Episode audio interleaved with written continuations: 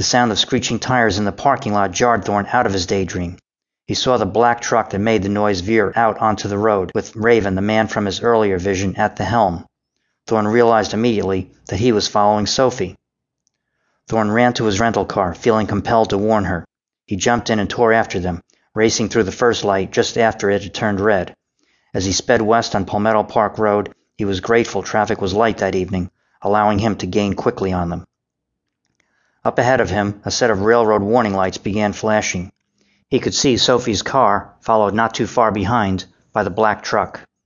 As she made it across the tracks, he prayed the approaching train would stop Raven, but he sped up just in time to get underneath the gates.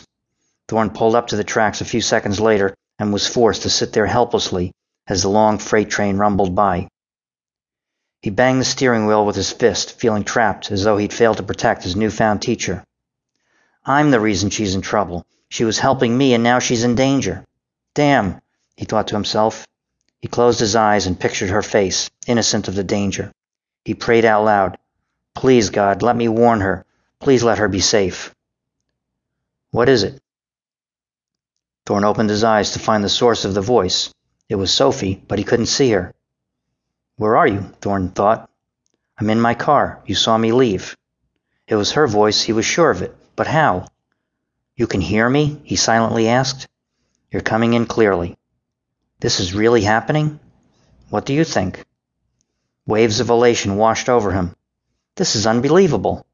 In a flash, Thorn remembered why he needed to contact her. Raven is after you.